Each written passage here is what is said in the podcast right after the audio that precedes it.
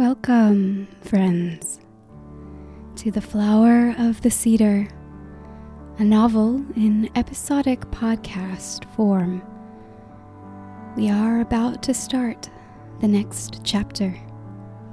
Come, join us.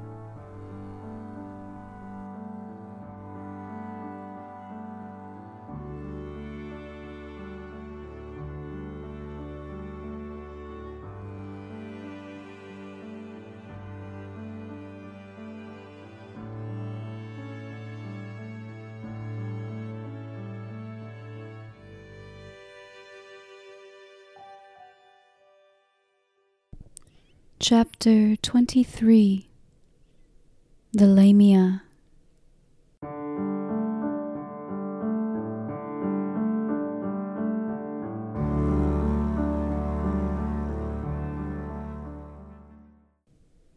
The first meal of the day was pale oat cakes, a frothy sweet syrup, and new berries. Lara ate then told Jan she wanted to wander alone for a while.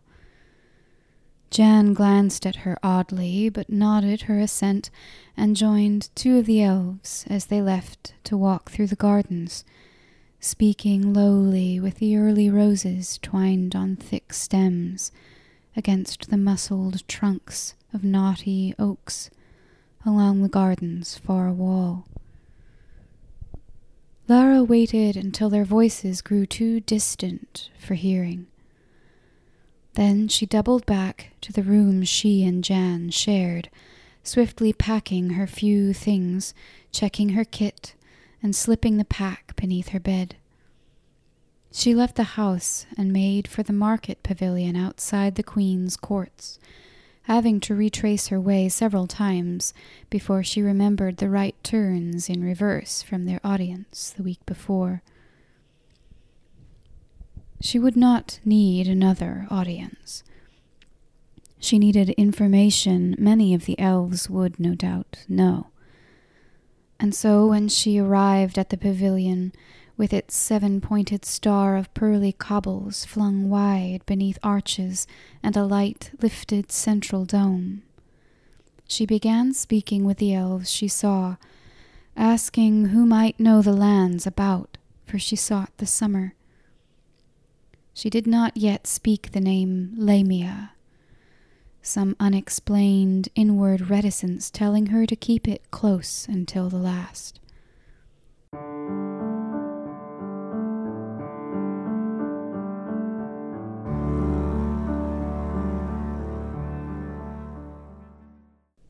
The first four elves could not help her. Two spoke of the summer to come and summers past, and did not understand when she said she meant not the world's summer. She spoke the name Summer Mountain, but they did not know it. Two listened, smiled on her, but gave her no answer.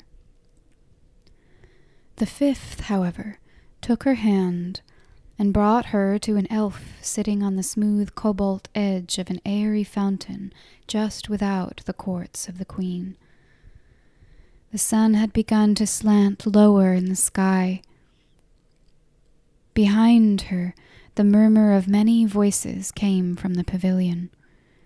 Her arms, bare to the elbow, felt cool, and she welcomed the sunlight where it fell across her chest, her cheek, the elf before her had half turned to face her. His hair, like the moon, fell over dark, bared shoulders, narrow and strong, and he wore a supple cut of plain tunic and leggings, with a white cloak folded against his left shoulder and fallen in a sweep beside him as he sat. He regarded her without speaking.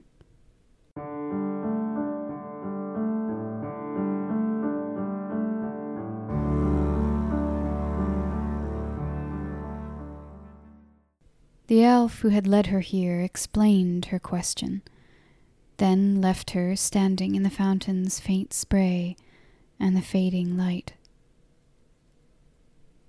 We have not the hearts of dryads, said the dark elf abruptly. Lara tilted her head to one side, taken aback. Why do you speak of our hearts? she said. Our commerce with the god goes otherwise than yours, he said. I do not know of the summer as you tell of it. For elves, the god has language of our own. I doubt not that he carries it on the lines of his beauty, just as he does with you. But I fear I cannot instruct you in this. I want no instruction, said Lara, suddenly bold. I want to find the Lamia. The Lamia, said the elf, and he turned full, gazing at her. What should you want of them?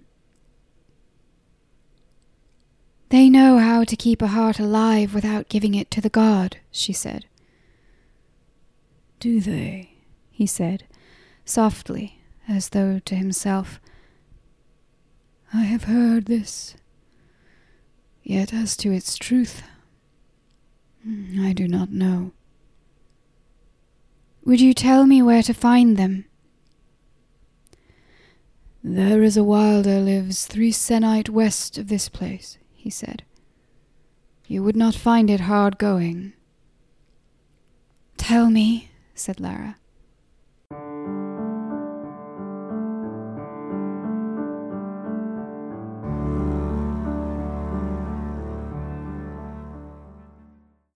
He did. And she left before moonrise, Jan sleeping sound in the bed beside her.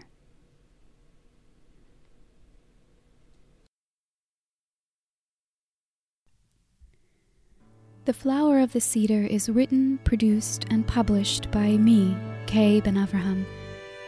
This content is made possible by the support of my patrons on Patreon we make monthly pledges they can increase, decrease, or cancel at any time. If you are enjoying listening, please consider supporting my work on Patreon. Even a dollar a month makes a great difference to a struggling author. For those of you wishing to support this work in non monetary fashion, you can tell a friend about the podcast or leave a five star review on Apple Podcasts to help ratings rise so that other people can find it. Thank you so much